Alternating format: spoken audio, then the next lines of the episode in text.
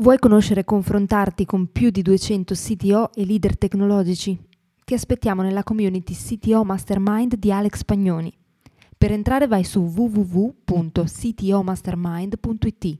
scritto www.ctomastermind.it.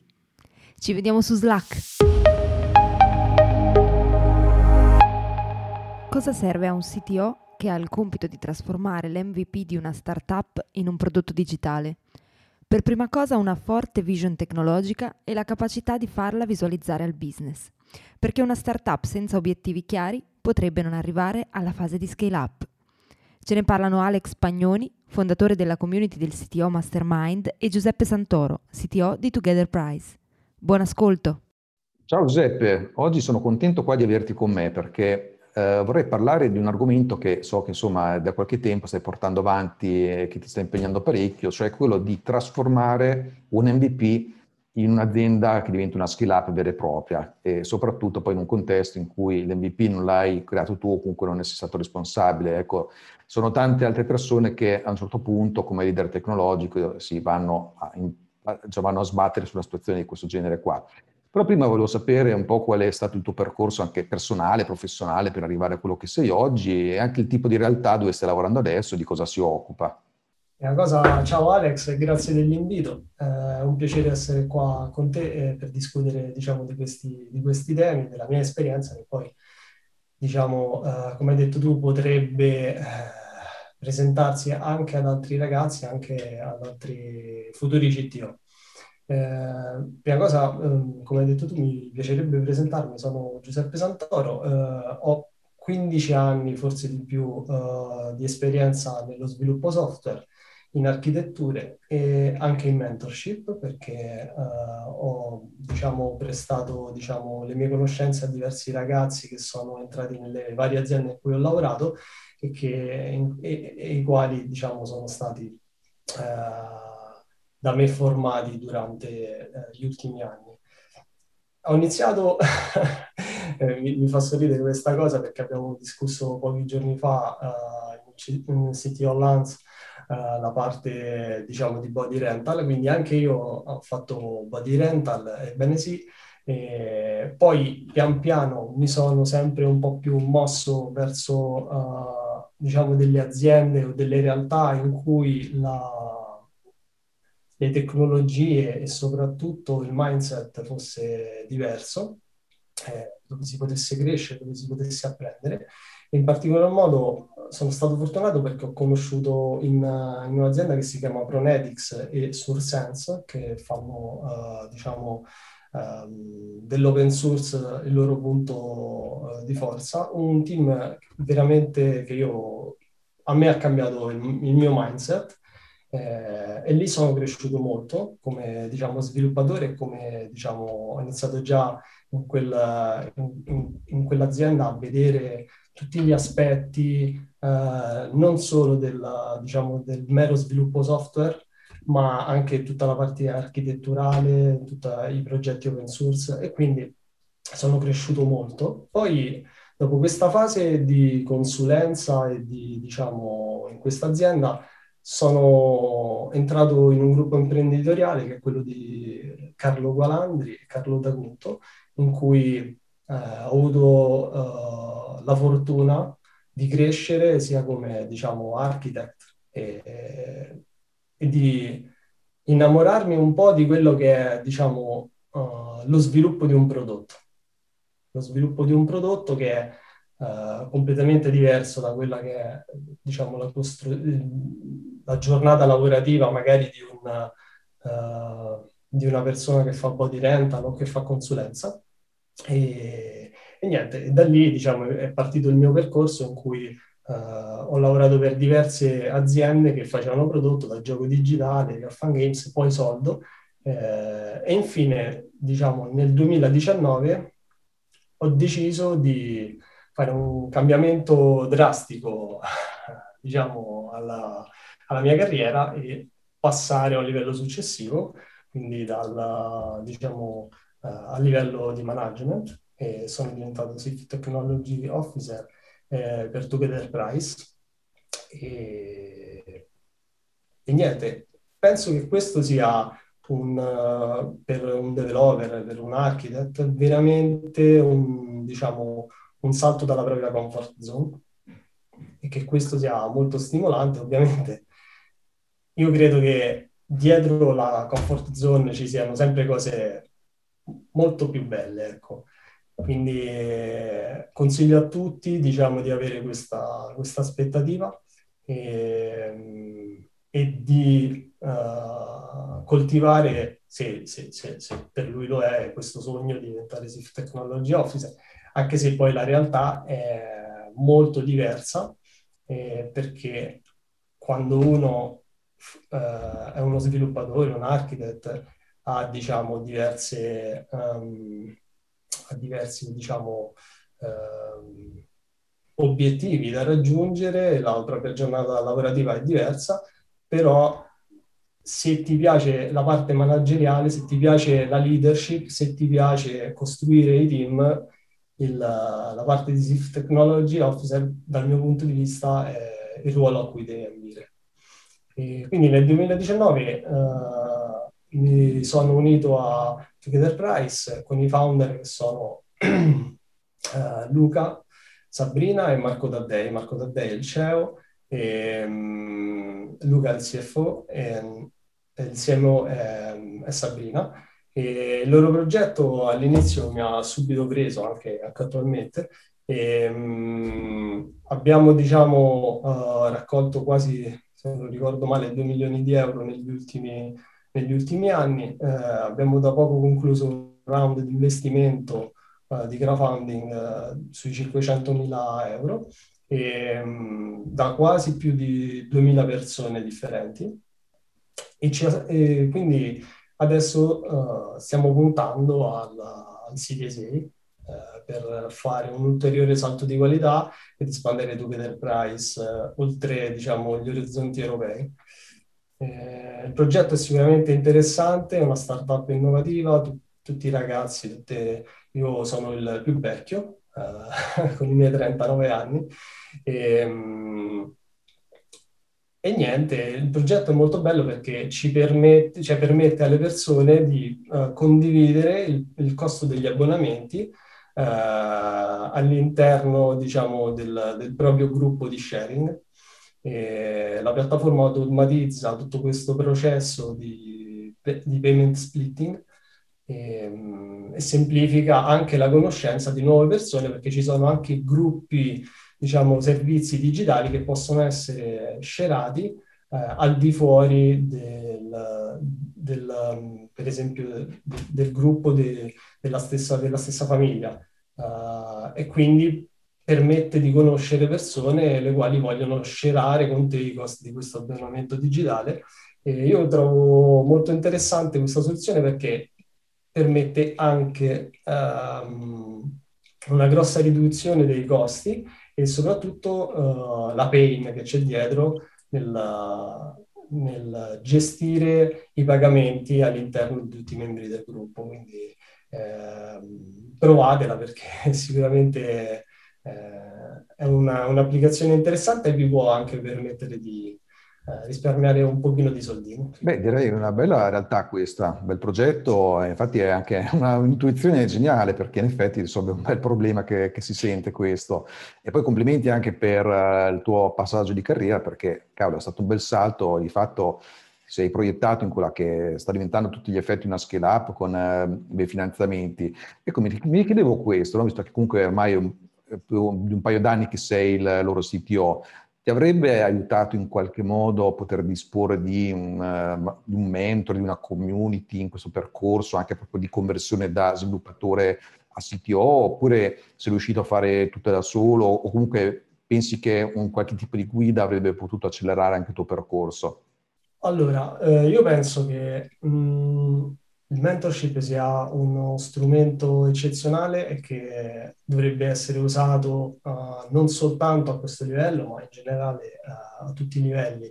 Uh, e quindi sì, assolutamente sì, eh, io direi che è un, una cosa importantissima. Io purtroppo personalmente non ho avuto, diciamo,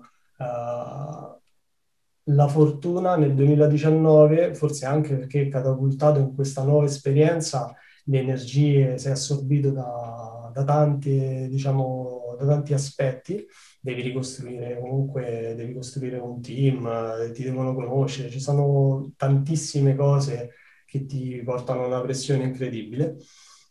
Però eh, quindi avere un mentor sarebbe stato per me qualcosa di un vero plus. Quindi una community come quella che stai costruendo tu non può fare altro che bene al panorama nazionale e spero anche poi nel futuro internazionale. Quindi sì, sicuramente mi sarebbe mh, piaciuto avere un mentor e anche un programma di mentorship per soprattutto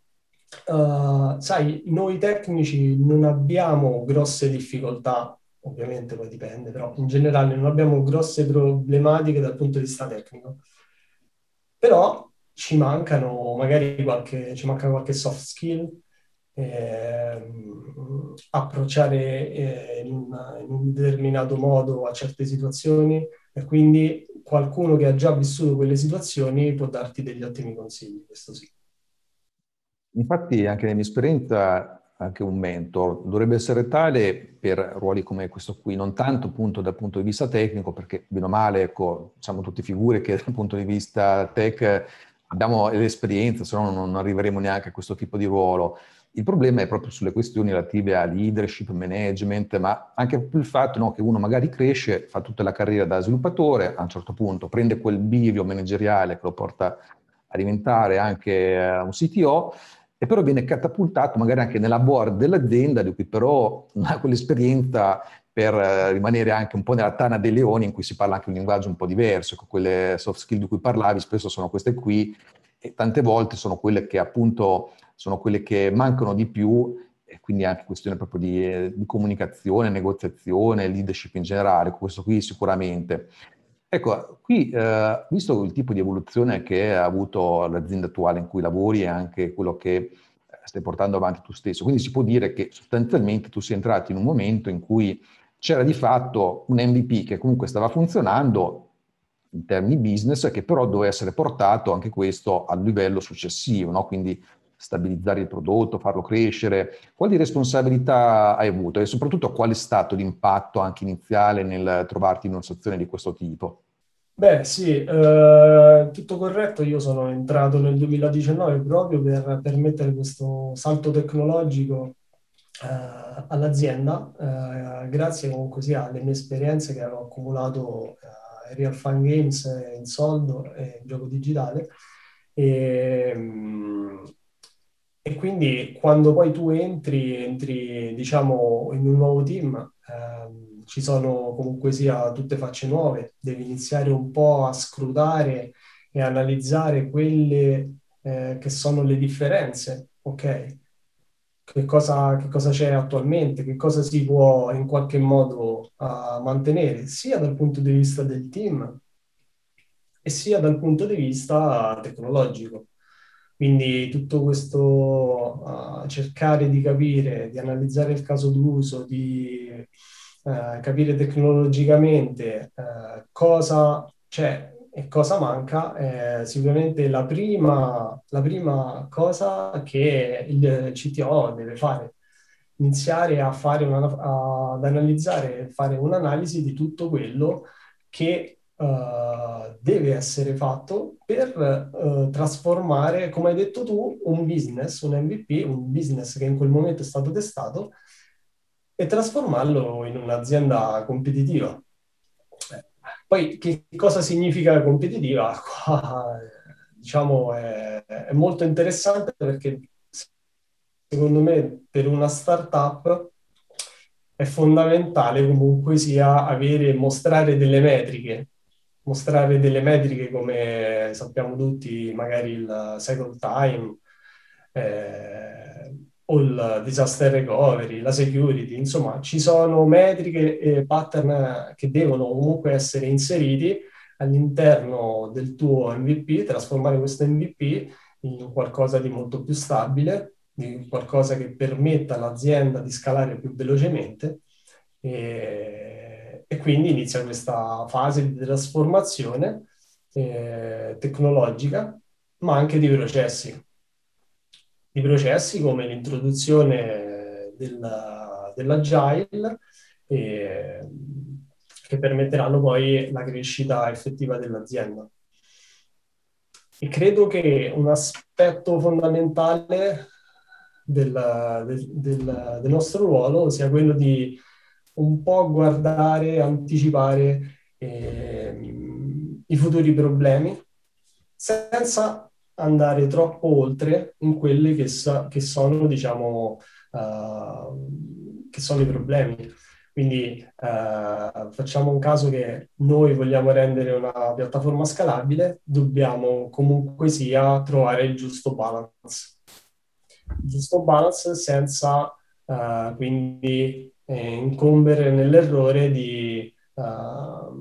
di andare troppo oltre con magari con, un,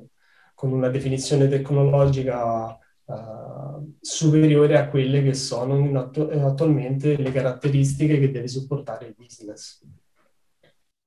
Tra l'altro, volendo fare un passo indietro rispetto a quello del MVP che hai preso in carico, ti sentiresti dare un consiglio a chi sviluppa un MVP in modo tale che poi chi se ne deve poi occupare successivamente lo riesca a fare in modo opportuno, posto che spesso l'MVP è anche un qualcosa che magari eh, o è destinato a essere buttato via scritto da zero o spesso pesantemente rifattorizzato, però magari qualche consiglio ci potrebbe stare. Ecco.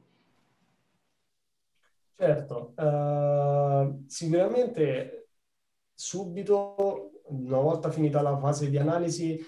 devi, devi, iniziare a capire come trasformare questo MVP, cosa poter tenere, cosa non ha senso tenere. E questa, diciamo, è una fase importantissima e in generale ci sono diversi approcci per uh, cercare di iniziare questa trasformazione, diciamo, uh, digitale. E, um, possiamo fare un approccio top-down, un bottom-up, possiamo fare un replace completo. Eh, io, pre- io, diciamo, preferisco, ho sempre preferito attualizzare, diciamo, un approccio thin slice, cioè uh, cercare di introdurre qualcosa piano piano e poi inglobare sempre di più all'interno, diciamo, della, della, della nostra nuova struttura tecnologica e, e casi d'uso uh, più importanti. Quindi eh, io ho preferito fare tutti, diciamo, micro funzionalità partendo quindi da una ristrutturazione completa architetturale e poi piano piano inglobare dentro uh, set di, di features e, all'interno di questa nuova, di questa nuova architettura. Molto dipende dal, credo, da, da, da cosa, diciamo, uh, nel momento che andiamo a verificare l'MVP cosa ci troviamo davanti. Eh, nel momento in cui notiamo l'assenza, per esempio, di test, non c'è un uh, continuous deployment, un continuous integration, eh, abbiamo quindi proprio diciamo, la mancanza, le basi per poter applicare un processo agile. E quindi dal mio punto di vista io sono partito proprio da, da quello, da cre- ricreare un'architettura e un processo che fosse veramente agile. Quindi sono partito da un caso d'uso che mi interessava, che volevamo uh, portare dentro alla nuova piattaforma uh, e da quello ho costruito poi tutta quella che era la base con i tech pillars su cui poi ho costruito, eh, diciamo, la nuova Together Price. Una cosa interess- cioè interessante a cui secondo me si deve prestare molta attenzione è la minimizzazione del, del rischio nel momento in cui andiamo a fare questa operazione e andiamo piano piano a costruire la nuova architettura, a inglobare i casi d'uso eh, esistenti che vogliamo, diciamo, uh, reinserire nella nuova architettura, dobbiamo prestare attenzione e ricordarci che il business non si può fermare. e che quindi ogni singola, uh,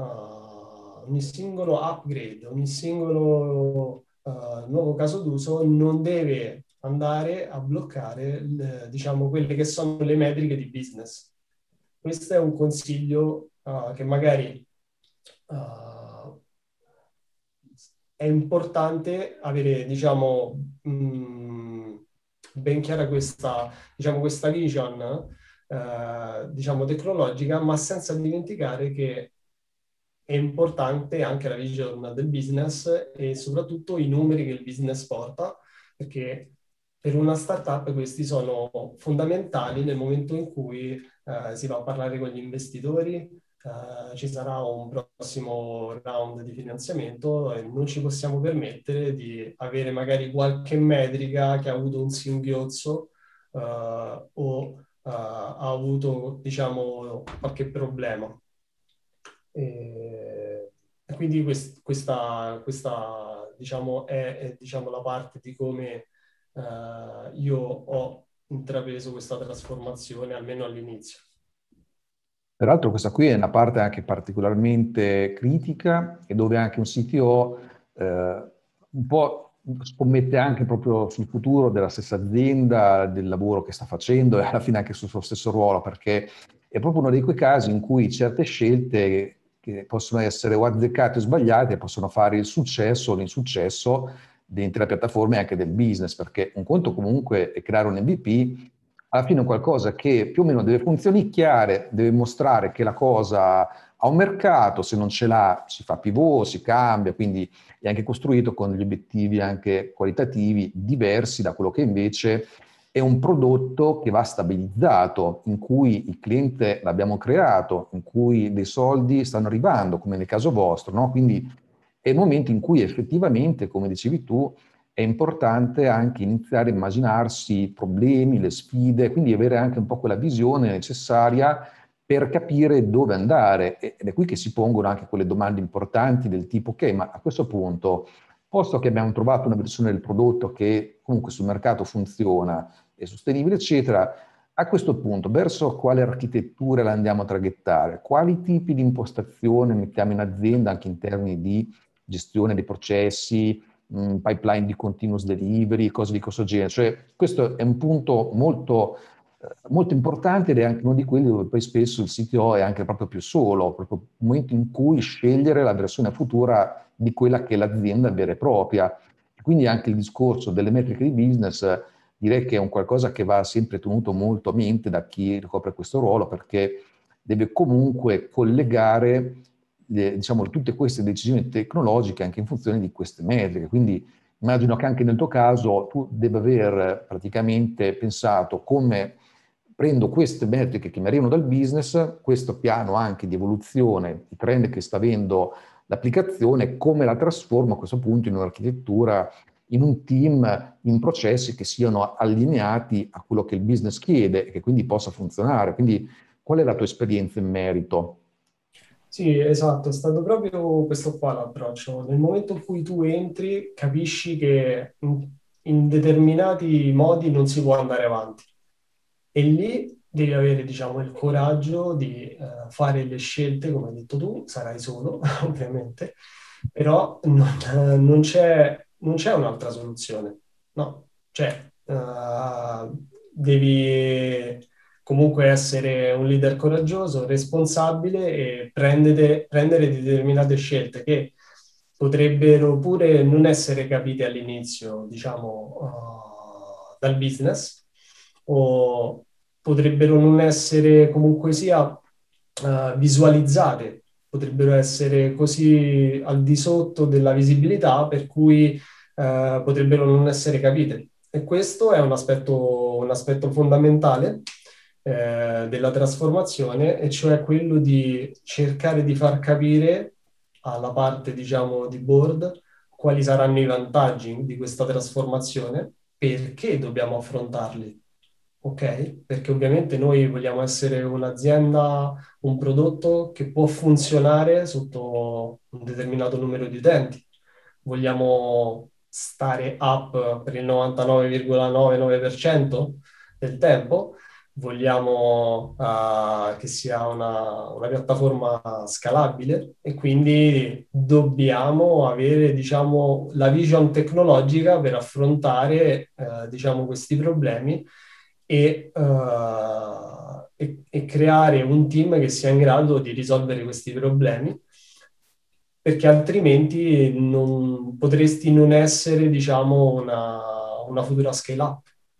perché nel momento in cui tu non sei in grado di uh, stare up per il 99,9% del tempo, allora forse c'è un problema. Eh, se non riesci a uh, assorbire un picco sulle richieste che vengono alle tue API, allora c'è un problema. E per risolvere questi problemi dobbiamo per forza basarci su dei tech pillars.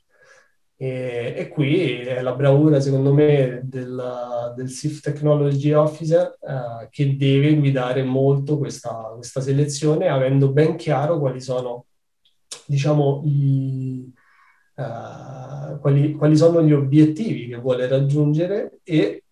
quali sono, diciamo, i tool che risolveranno questi tipi di problemi. In particolare, uh, io sono sempre stato innamorato del, del, uh, del service discovery e, dal, e dell'astrazione della, del, della, topologia in sé. Uh, tutto questo è nato, penso, nel 2012, quando ho iniziato a vedere, diciamo, le architetture di Netflix e come loro eh, implementarono, diciamo, questo pattern architetturale che penso siano stati un, forse i primi uh, ad applicarlo su, un, su, un'azienda così, diciamo, grande che gli ha permesso di scalare. E, e quindi, è, per esempio, per me quello è un pattern architetturale che, uh, che io amo e che cerco sempre di inserire all'interno del, uh, delle mie architetture. Poi con l'introduzione, diciamo, dei service mesh, il, uh, i, sidecar, i, sidecar, container uh, mi, sono, cioè, mi è ancora piaciuto di più perché mentre Netflix l'aveva messo diciamo, a un livello applicativo mi è piaciuto tanto questa evoluzione pure dei service mesh che hanno permesso di spostarlo a un livello più basso nello stack e, e, quindi fuori da quello che era il livello applicativo e tutto questo ci sono tutti dei vantaggi di fare questa cosa quindi diciamo che qui veramente il CTO deve saper vedere quali sono i trend e che vantaggio veramente danno questi trend sulla definizione eh, di quello che è un MVP eh, fino alla trasformazione dell'azienda perché deve comunque sia vedere che questi, diciamo, questi, queste tecnologie daranno veramente un boost a tutto, a tutto diciamo, il processo di sviluppo del, dell'applicazione. Questo che hai detto, tra l'altro, infatti mi ha incuriosito molto, no? Perché comunque immagino che tu all'inizio abbia ereditato un monolite o poco più, no? E d'altra parte mi stai citando tutta una serie di bei cloud design pattern che mi fanno gola, no? Quindi volevo anche sapere, per quello che puoi dire, verso quale direzione stai portando anche la piattaforma, mm, se avete impostato un certo percorso, che ne so, microservizi piuttosto che già il fatto che comunque abbiate service mesh, certo. comunque mi fa pensare che siate andati in una certa direzione, però insomma sono curioso di capire come lo state costruendo il prodotto. Sì, um, allora la nostra uh, architettura è basata, come hai ben capito, sui microservizi. Uh, abbiamo, diciamo, uh, astratto tutti, eh, tutti, i concetti riguardanti la topologia e in particolare um, utilizziamo un mix tra microservizi e SOA e questo ci permette di uh, fare un decoupling eh, della, diciamo, de- dei nostri applicativi.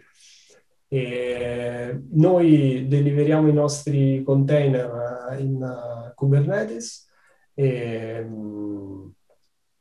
e usiamo, usiamo, Istio come service mesh, ma sopra ci abbiamo costruito diciamo, un, un framework che ci permette un pochettino, non troppo, di astrarre sempre diciamo, il concetto di applicazione eh, all'interno del codice, in modo tale che uh, lo sviluppatore non deve preoccuparsi troppo di alcuni pattern architetturali ogni volta e quindi avere una, diciamo, un'astrazione su quelli che sono eh, sempre i concetti di service discovery, come contattare un servizio e retry, insomma, eh, e tutti i pattern che diciamo sono ad oggi uh, fondamentali per poter creare un'applicazione che sia comunque sia resiliente. E, um, quello che ho trovato veramente interessante, io venivo da, per esempio, da un, un altro tech pillar, non è proprio un tech, tech pillar, però uh, ho trovato molto interessante il passaggio uh, perché per noi non stava funzionando benissimo, eh, diciamo, uh, la parte agile di management uh, con, uh, diciamo, i sprint e siamo, siamo passati a Kanban eh, e lì veramente ho visto anche un, un incremento incredibile nella velocità del team. Quindi certe volte non soltanto la parte tecnologica, potrebbe esserci un gradino che ti blocca nell'essere agile dal punto di vista invece del, del project management. E, ed è stato veramente interessante vedere che con la riduzione diciamo di alcune figure tolte nei punti chiave invece abbiamo snellito molto il processo e questo ci ha permesso anche se siamo un team uh, non grande, di 6-7 persone, lato sviluppo ci ha permesso di raggiungere, uh, secondo me, veramente una buona velocità dei rilasci, quindi l'anno scorso mi sembra siamo riusciti quasi a fare sui 400 rilasci in un anno, un team di questa dimensione secondo me è veramente un buon numero, poi voglio dire, c'è pure chi fa meglio, però io penso che sia veramente qualcosa di, di, di eccezionale. Beh, direi che avete già raggiunto una situazione in cui l'azienda, come dicono alcuni, è ad alta frequenza, nel senso che effettivamente riesce comunque a eseguire molto rapidamente, anche più volte al giorno, dei deploy, quindi già ci siete arrivati, è un'ottima cosa. E d'altro ero proprio curioso no, di questa cosa qui che, che dicevi, no? diciamo, di solito, che ne so, processi tipo Scrum o comunque dove ci sono delle iterazioni, degli sprint, funzionano tendenzialmente quando c'è da applicare uno sforzo concentrato nel tempo, quindi anche di risorse, di budget, eccetera, per costruire magari o una prima versione di un prodotto o qualche nuova sua evoluzione importante, no? quindi una cosa diversa dalla sua manutenzione o evoluzione più quotidiana, dove magari il concetto di interazione potrebbe essere in effetti un rallentamento. In particolare su cosa hai visto che con un approccio più a flusso, quindi a Kanban, siete riusciti a sbloccare queste cose? Perché magari so, avete controllato meglio anche se c'erano dei, dei limiti al work in progress da impostare, se c'era qualche bottleneck, qual è stata la cosa che ti ha fatto decidere di passare tutto flusso? Allora, eh, diciamo che mh, mm, a un certo punto ci siamo accorti che uh, noi volevamo andare più veloci, soprattutto la parte di business, eh, volevamo comunque sia deliberare più features uh, durante eh, diciamo, nostri, le nostre settimane, i nostri mesi. E ci, ci siamo subito domandati cosa, quali fossero diciamo, le, i possibili punti su cui potevamo aggredire in qualche modo le, il, il, flusso. E ci siamo resi conto che uh, la definizione diciamo, dei requisiti era diventata troppo macchinosa e portava uh, a una considerevole perdita, diciamo, di tempo nella, nella definizione di esse. Questo non significa non fare requisiti, però ci eravamo accorti che il processo che avevamo messo in piedi era troppo uh, oneroso. Era troppo oneroso e questo, diciamo, uh, e, e, soprattutto implicava più risorse, sia anche dal punto di vista manageriale, creando una gerarchia una complessità che non era, diciamo, gestibile per, un, per un'azienda come la nostra, che comunque sia non è un'azienda magari grande, strutturata, con tanti livelli, comunque siamo una ventina. E quindi eh, mettere su in piedi un processo che invece è fatto più magari per avere un po' più di controllo, eh, ci rallentava molto e ci siamo accorti che eh, parlandoci di più,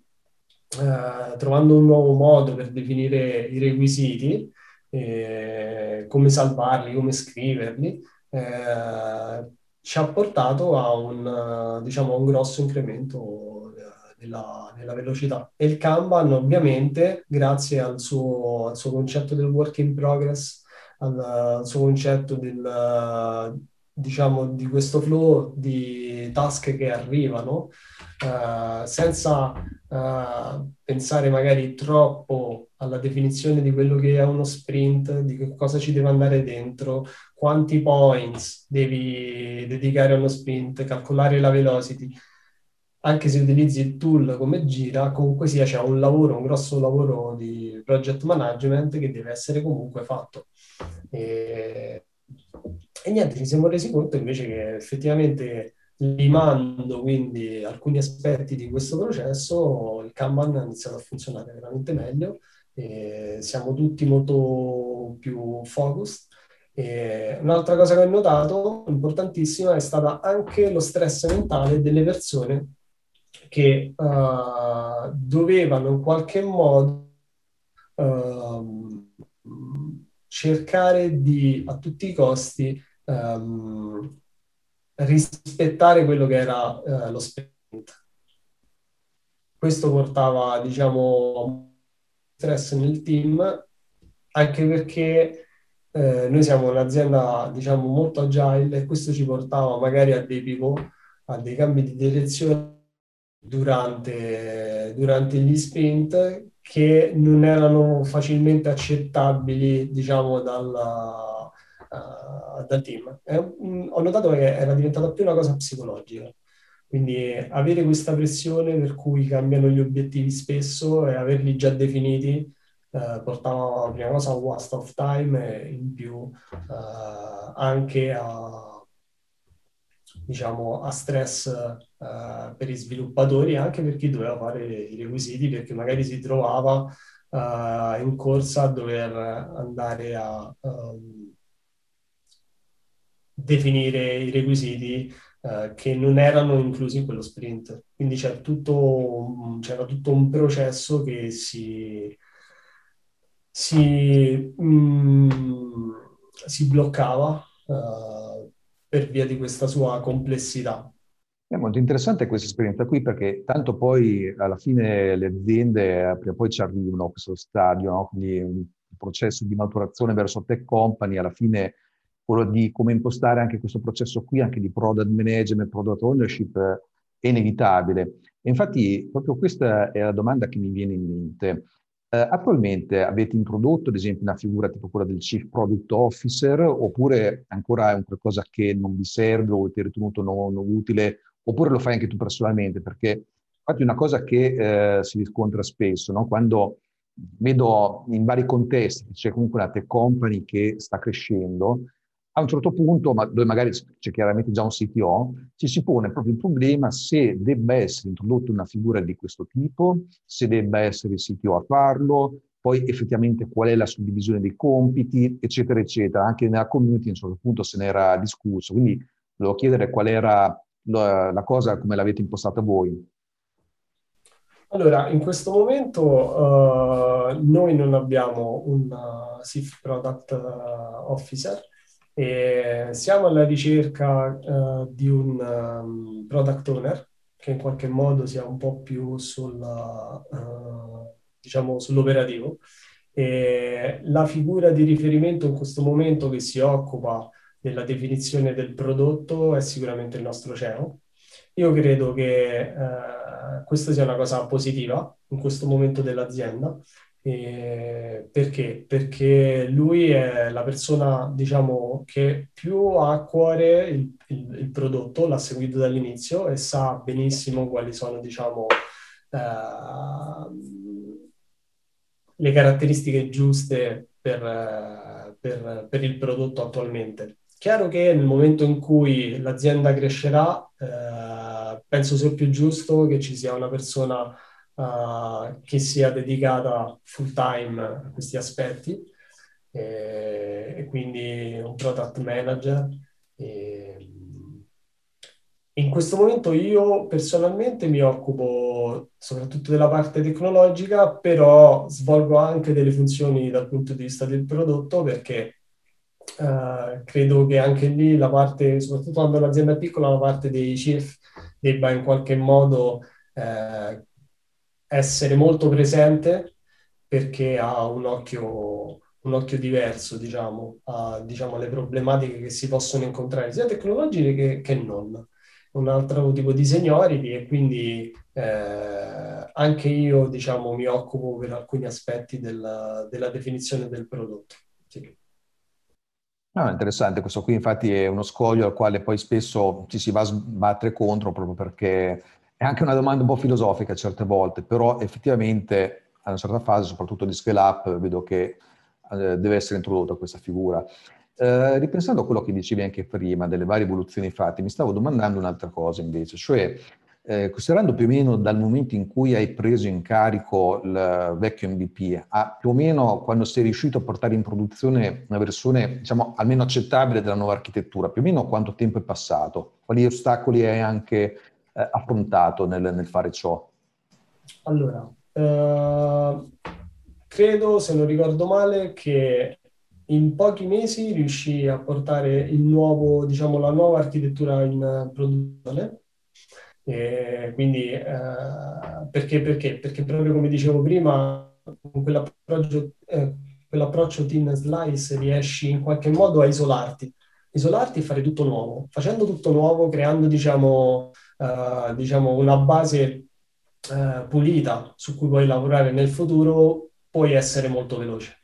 Quindi crearti, diciamo, tutta la parte del cloud, messa in sicurezza, uh, installare il tuo service mesh preferito o, non so, un altro magari tech pillar potrebbe essere uh, serverless. E quindi costruire tua, il tuo mondo e poi quindi andare avanti. Per arrivare alla costruzione base di quello là che è la tua architettura che, che vorresti, secondo me Uh, cioè nel mio caso ci avrò messo sui, avrò messo sui tre mesi, credo, uh, e negli ulteriori 4-5 mesi successivi ho trasportato tutti quelli che erano i casi d'uso fondamentali. Eh, questo perché? Perché è molto importante per un'azienda che vuole in qualche modo mantenere quelle metriche. Eh, avere un processo di continuous eh, delivery e continuous integration. Per fare questo abbiamo per forza necessità di, di test. Più test abbiamo e meglio è, perché questo ci permette di aumentare la, la, uh, il fatto che ogni, uh, ogni deploy uh, sia un po' più, abbia un po' più la certezza che sia, sia un deploy ok, e soprattutto nei refactoring. Ehm, e quindi eh, diciamo che tra i tre e i sei mesi secondo me è un tempo uh, accettabile per poter fare questo salto tecnologico. E ovviamente conta anche molto quanto tu uh, mitighi il rischio e cerchi di fare le cose nei, nei, nei giusti tempi. Perché uh, perché facendolo così, diciamo, magari allunghi un pochettino il time per entrare, diciamo, con la nuova tecnologia, però sei un po' più, cioè no, un po', sei abbastanza sicuro che questo non blocchi la crescita eh, dell'MVP eh, e non crei problemi a, al business. Quindi a questo punto, anche con tutta quest'opera, ricollegandoci anche a quello che si diceva prima del fatto che comunque ci deve essere anche allineamento tra business e tecnologia, quali risultati si può dire che sei riuscito ad ottenere? Poi sei riuscito a farli apprezzare effettivamente anche lato business o hai dovuto un po' spiegare in profondità cosa hai dovuto fare? Um, beh, sicuramente uh, le cose cioè, durante la trasformazione è importante in qualche modo mostrare quelli che sono i risultati che stai, che stai introducendo, scusa, quali sono uh, le cose che stai introducendo, magari proprio visualmente, no? Far vedere anche la pipeline che compila i vari step, perché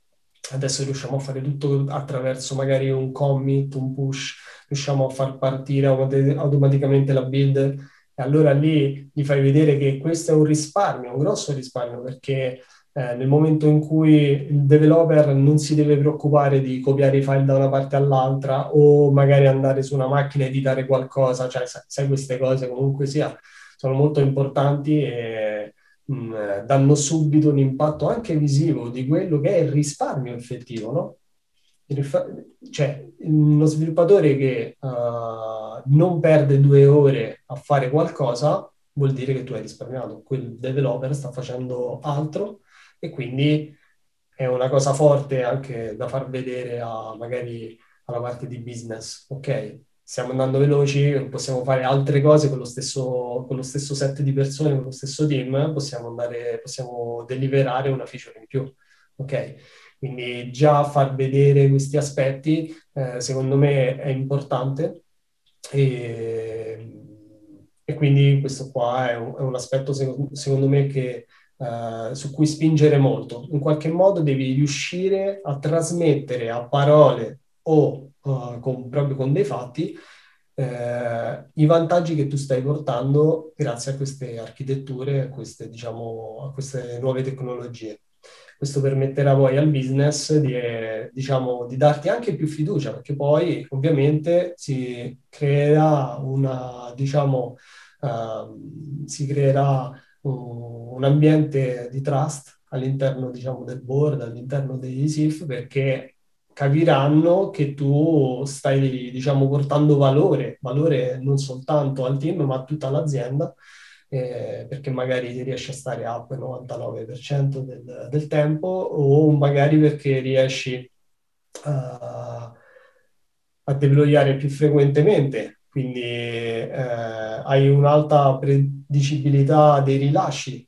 Eh, un'altra cosa importante, ti accorgi, fai, fai vedere che comunque sia eh, i developer magari sono meno stressati, quindi c'è meno burnout. Eh, ricordo una volta un developer mi disse no perché il 25 eh, di Natale stavamo deployando, la cosa non funzionava. Questa magari è una cosa che tu da SIF Technology Officer devi in qualche modo fartene carico, avere questa vision per far sì che questo non accada. Ok? E quindi eh, ci, ci sono tanti aspetti su cui, su cui, lavorare e far vedere eh, alla parte di, di business. Tra l'altro questo qui è proprio un passaggio particolarmente critico e anche in una situazione come quella che hai gestito tu di passaggio appunto da startup, NDP eccetera, a comunque una fase di stabilizzazione e scale up perché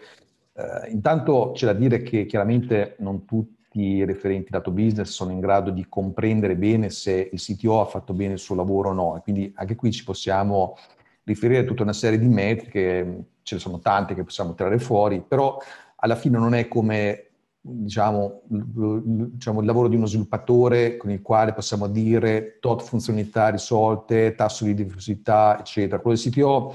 è un po' più difficile da imbrigliare in metriche e valori ben definiti.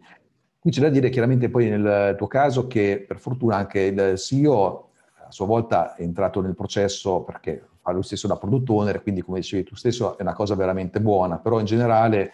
non tutti sono in grado poi di valutare il ruolo del CTO e quindi anche per spiegare cosa è stato fatto in un passaggio del genere non è banale. Allora Qui il modo che io di solito identifico per evitare di doversi tirare fuori delle metriche, di dover misurare, eccetera, è un po' quello che hai detto tu, no? costruire la fiducia. Cioè, qui anche il concetto di comunicazione è veramente importante, soprattutto in uno stadio di evoluzione dell'azienda come questo qui. E nel momento in cui si riesce ad avere un dialogo costante anche con il proprio CEO, comunque con la parte business, poi del discorso metriche di solito non ce n'è neanche tanto bisogno perché è con questo dialogo quotidiano, frequente, che effettivamente si setta bene il lavoro e si riesce a spiegare quello che si sta facendo e i risultati che stanno portando. Tu più o meno ogni quanto ti confronti con il tuo CEO? No, noi abbiamo un confronto costante, quasi giornaliero, eh, quindi eh, almeno una volta al giorno, una volta ogni due giorni noi diciamo, abbiamo il nostro meet. Eh, ci confrontiamo, eh, abbiamo diciamo anche un, un, buon rapporto uh, sul prodotto, uh, ci fidiamo entrambi, diciamo, delle, delle opinioni dell'altro, infatti molto spesso io ho anche portato eh, diverse proposte che poi sono state accettate eh, per, per, quanto riguarda il prodotto e, e, niente, quindi no, no, noi ci sentiamo, ci sentiamo molto spesso, questo secondo me è una, una cosa fondamentale, come diciamo il trust, il parlarsi, il far capire perché eh, quella cosa è importante e soprattutto non dar per scontato che alcune uh, decisioni che tu come Chief Technology Officer vorresti prendere uh, siano scontate, si, o, o almeno siano scontate per quanto riguarda il valore che viene aggiunto. Cioè, nel momento in cui io, per esempio, voglio mettere serverless, no? Ok? Per farlo magari c'è bisogno di una o due settimane di sviluppo, ok? Posso pensare che sia importante in quel momento, ok? Ma magari per il business in quel momento non lo è. Quindi qui poi uh, entra tutta, diciamo, una fase di negoziazione e di, uh, di parlarsi, insomma, per capire effettivamente uh, se l'azienda necessita in quel momento di quel, di quel passo tecnologico, di quella nuova funzionalità. Quindi è anche molto importante un costante dialogo per capire effettivamente se Uh, si stiano, se, se l'azienda, se i componenti diciamo, dal punto di vista del management si stanno muovendo nella, nella direzione giusta e coesi. Altrimenti magari io sono diciamo, responsabile della tecnologia, decido di inserire nuove cose, però magari non è fondamentale per il business, o magari è fondamentale e lo sarà fra un anno, ma fra un anno magari l'azienda non esiste, quindi molto importante questo, trovare questo balance e parlarsi molto per capire effettivamente quali sono uh, le cose importanti per l'azienda, per l'azienda, perché l'azienda poi alla fine viene prima di tutto, no? Senza l'azienda non ci sarebbe un Technology Officer, non ci sarebbe un CEO, non ci sarebbe... E quindi è molto importante cercare tutti insieme di avere una vision, ecco, una vision uh, sia tecnologica, ma non solo, anche di business. E quindi cercare di, di indirizzare le proprie energie uh, nei, vari, diciamo, nei vari aspetti al tempo giusto. Beh, sicuramente sono anche questi qui, evidentemente, tutti quegli aspetti che mi fanno dire per l'ennesima volta che, visto anche proprio il legame strettamente fiduciario, divisione del business, eccetera, del CTO con uh, il CEO e il resto della, del board dell'azienda, che proprio il CTO deve far parte o ne dovrà far parte di quello board stesso, in modo tale che eh quel tipo di decisioni sono prese con il suo vero team, che è appunto il team di, di gestione dell'azienda più che il team tecnico. Senti, c'è qualche risorsa che, che, puoi consigliare su questi temi o anche di altro genere? Allora, io ho trovato molto interessante uh, The Making of Manager uh, di Zhu. Uh, credo che ci siano dentro ottimi consigli pratici, soprattutto sulla parte dei soft skill proprio quello di cui parlavamo anche in questo, in questo show. E, ehm, e, la parte che mi è piaciuta tanto di quel libro è che ci sono, si scrutano dei dettagli di come, diciamo, di come in Facebook venivano, diciamo, gestiti alcuni aspetti e, e anche della fase di scale up di Facebook e, e a me, diciamo, uh, mi sarebbe, diciamo, piaciuto uh, averlo letto qualche, qualche, qualche, magari un annetto prima. ecco. Quindi credo che sia un libro che per chi vuole qualche consiglio pratico, soprattutto sui soft skill, lo consiglio. A me è piaciuto.